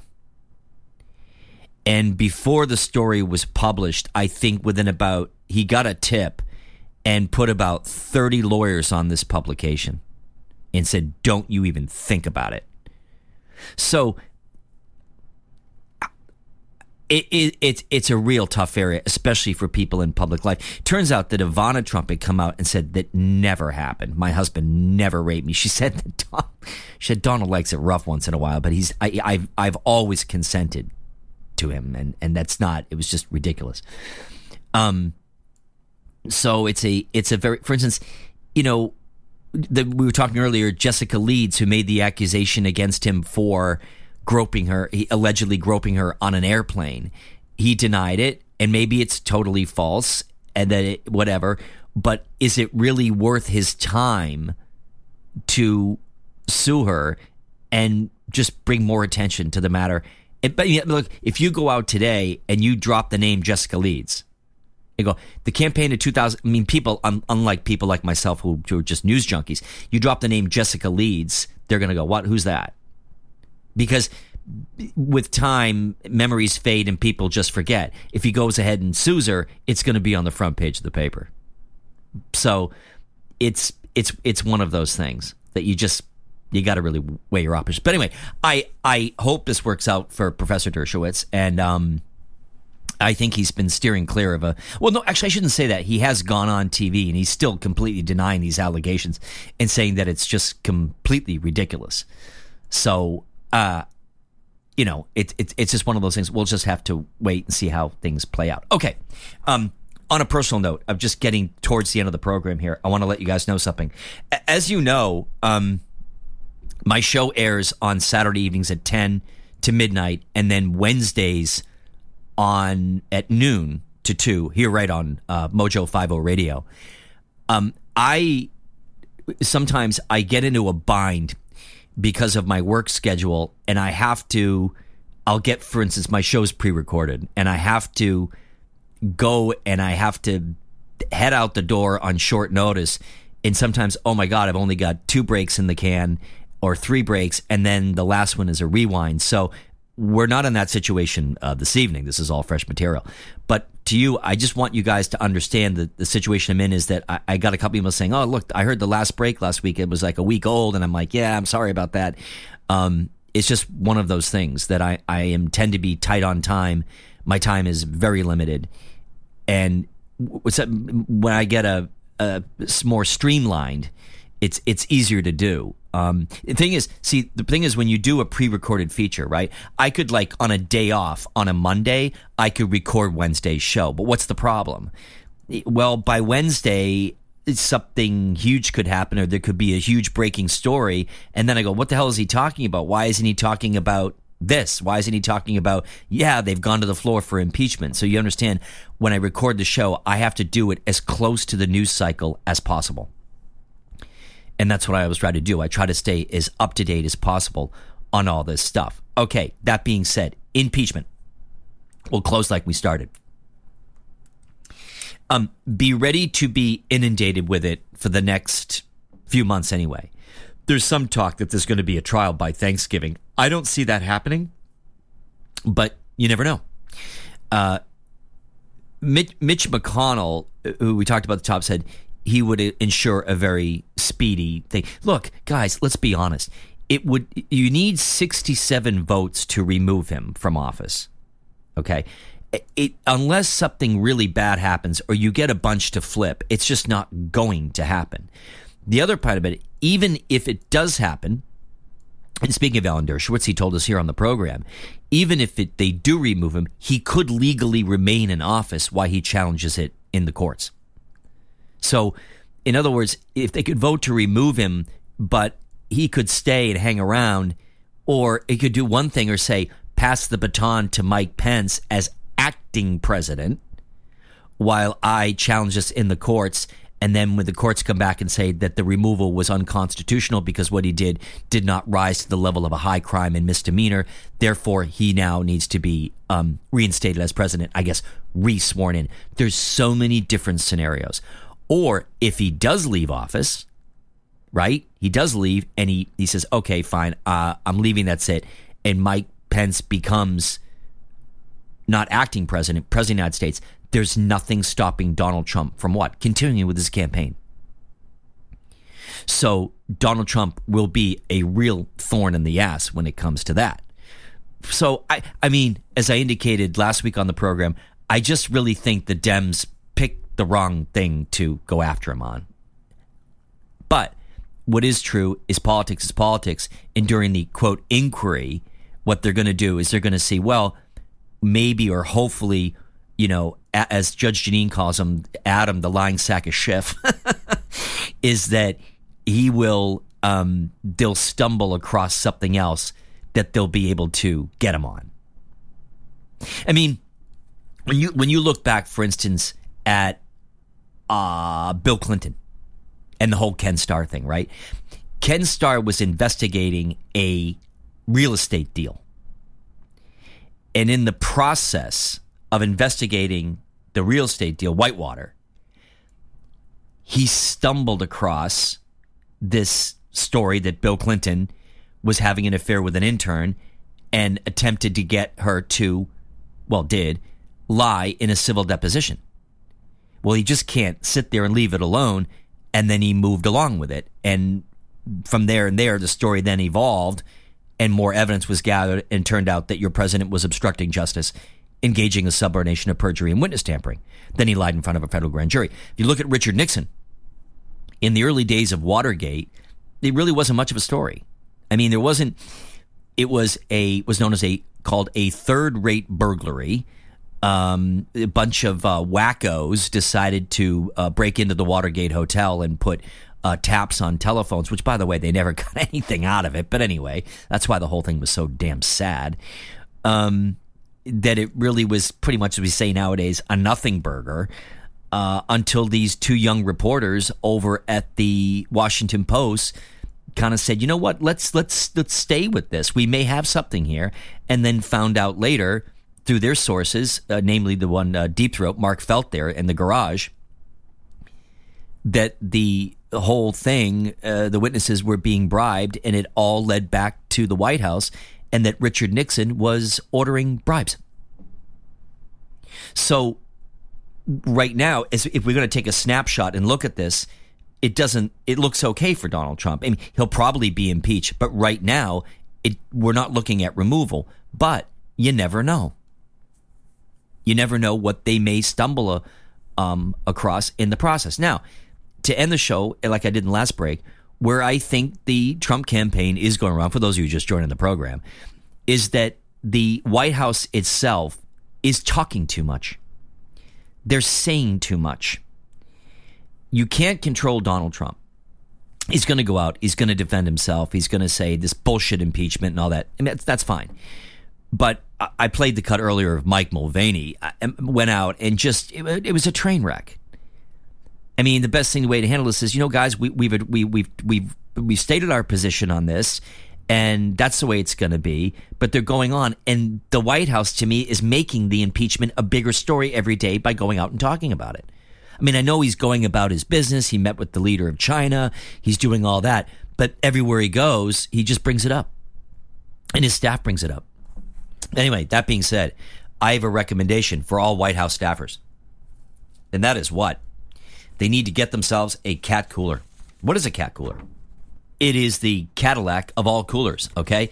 Uh, it keeps ice cold for up to seven days. That's right. You heard me correct. Seven days. Rugged, made in the USA, customizable, four different colors white, black, yellow, and camouflage. Okay. Now, when you go to catcoolers.com, catcoolers.com, I want you to remember the promo code Jeremy, J E R E M Y, Jeremy, J E R E M Y, and you will get 10% off your purchase. Okay. Jeremy, J E R E M Y for 10% off your purchase. Okay. Go to catcoolers.com today, catcoolers.com, and get your cat cooler. Once again, ice cold up to seven days. Never know when you might need it. Especially this time of year, right? For those of you in the uh, in the cold regions of the country, if you lose power uh, and you need something to keep your food from going bad, Okay. Once again, go to catcoolers.com and don't forget the promo code Jeremy, J E R E M Y, and get 10% off your purchase. You know, I was just thinking to wrap up the show. I hope you don't think I went too hard on Congressman Cummings. I, I, I'm just one of these people that feels that people in public life, when they pass, I, I just don't have any problem telling them, telling me, telling you my thoughts of them and what I thought of them. I just didn't like him.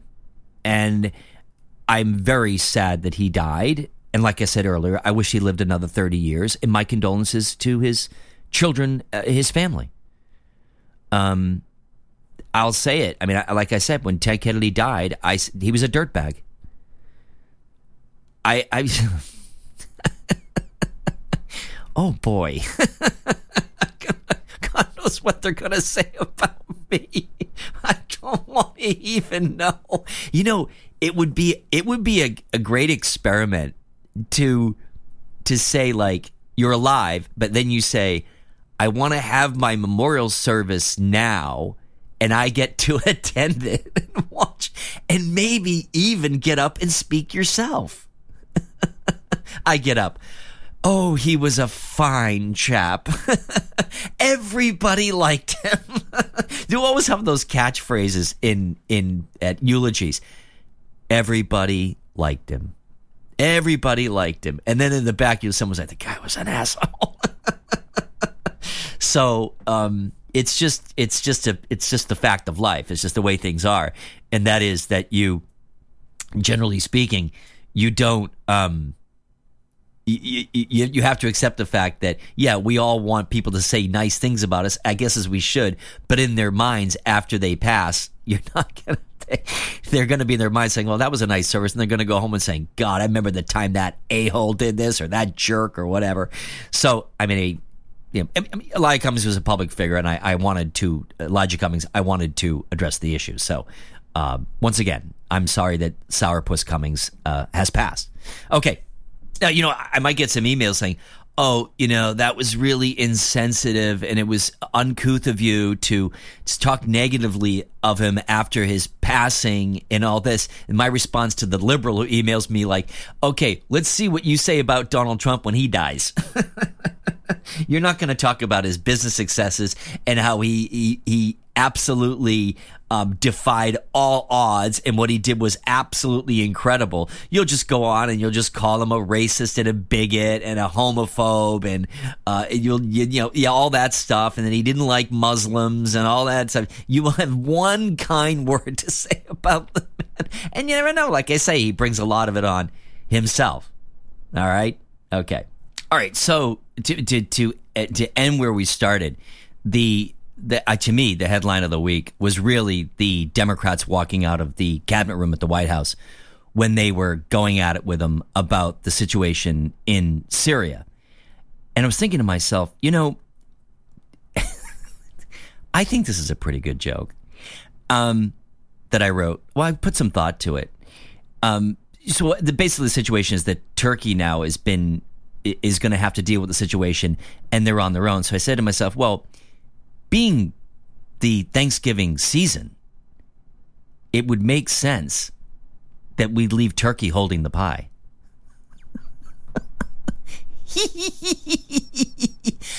Come on, guys. It's not that bad. get it? Turkey holding the pie? Ah, get it? Get it? All right. Um, so it, it, turns out now that Nancy Pelosi has been getting all these cheers and you go girl for pointing her finger at him and getting up and walking out and, and a group of men and da da da. I'll tell you right now, if that was a conservative woman to Barack Obama doing that, well, actually, that one did get called out. How disrespectful that is. Uh, and then, of course, they went out and they had their they had their White House driveway whining session. Um, look, the thing is this there Nancy Pelosi, Chuck Schumer, and Donald Trump are never going to get together on anything. It's just not going to happen. Why? Because Donald Trump doesn't budge. He if you watch any time he's when he's let the press into those meetings and he they'll say uh, you know, Chuck Schumer say, well, no, the wall funding would come out right away. Donald Trump says, nope, sorry, Chuck, nope. Nope, nope, nope. The wall, the wall stays. The wall stays. He's his his leadership style. I was talking to Reagan Ronald about this yesterday. My producer, my associate field producer, is that if you walked into the Oval Office and said, "Mr. President, look, I have some advice for you," um, he he would would just say to you, "Get out of here." So yeah, I mean, I, I agree. He he doesn't he, he does things his way. It to me, it's worked for him.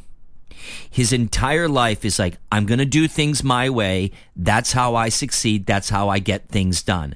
I don't get kicked around by Nancy Pelosi, and I don't get kicked around by Chuck Schumer, and I don't get kicked around by the Democrats, and I don't get kicked around by AOC and the rest of the left wing semi deviationist petty bourgeois liberals. I do things my way, and I'm going to do things my way, which I think is for the best of the country, better for the country. So that's just the way it works. And if you don't like it, shove it. And you know what? It has worked for him thus far. Look how much he's accomplished. Now, I understand there's a lot of debate surrounding this thing with Syria, but he has accomplished quite a bit. So whether whether you whether you like him or not, like I played the cut of the British parliamentarian, he will go down in history as being the first politician who's widely condemned for delivering on his promises. Why are you pulling out of Syria, Mr. President? I made that campaign promise. I said we need to get out of these endless wars. I said I was going to do it, and now I am. it's it's Plain and simple. It's like, for instance, I remember back in the Clinton presidency when he reversed his position on Haiti, and people said, "What? Eh, what are you? What are you doing?" And um, uh, well, you know, of course, what got um, George H. W. Bush?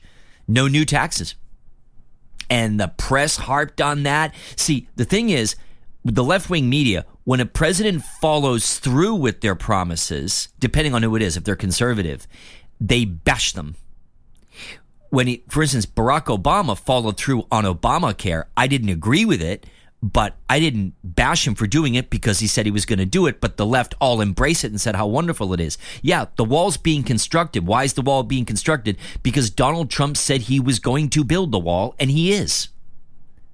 Donald Trump said he was going to have a Muslim, well, they call it a travel ban, a Muslim ban, travel ban, and guess what? He has.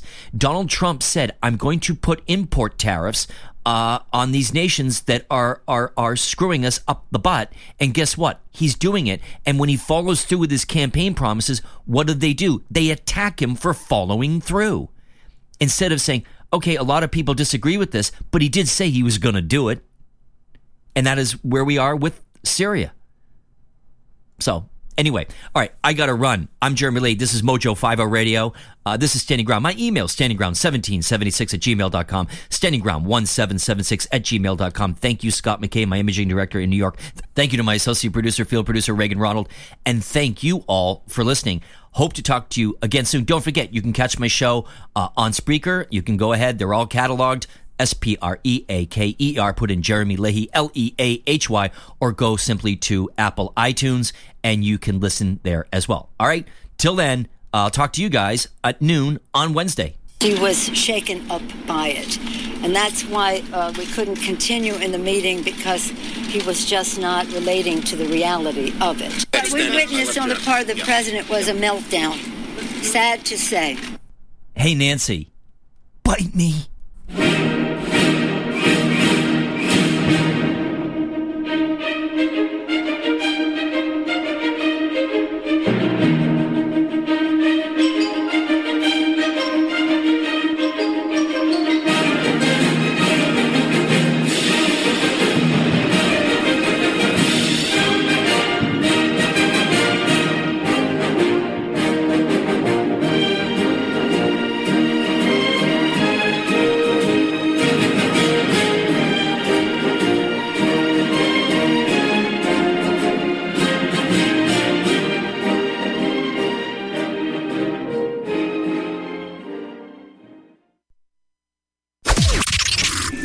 The seditious, rabble rousing, liberty loving, home of fun, entertaining, and compelling talk. Mojo 50.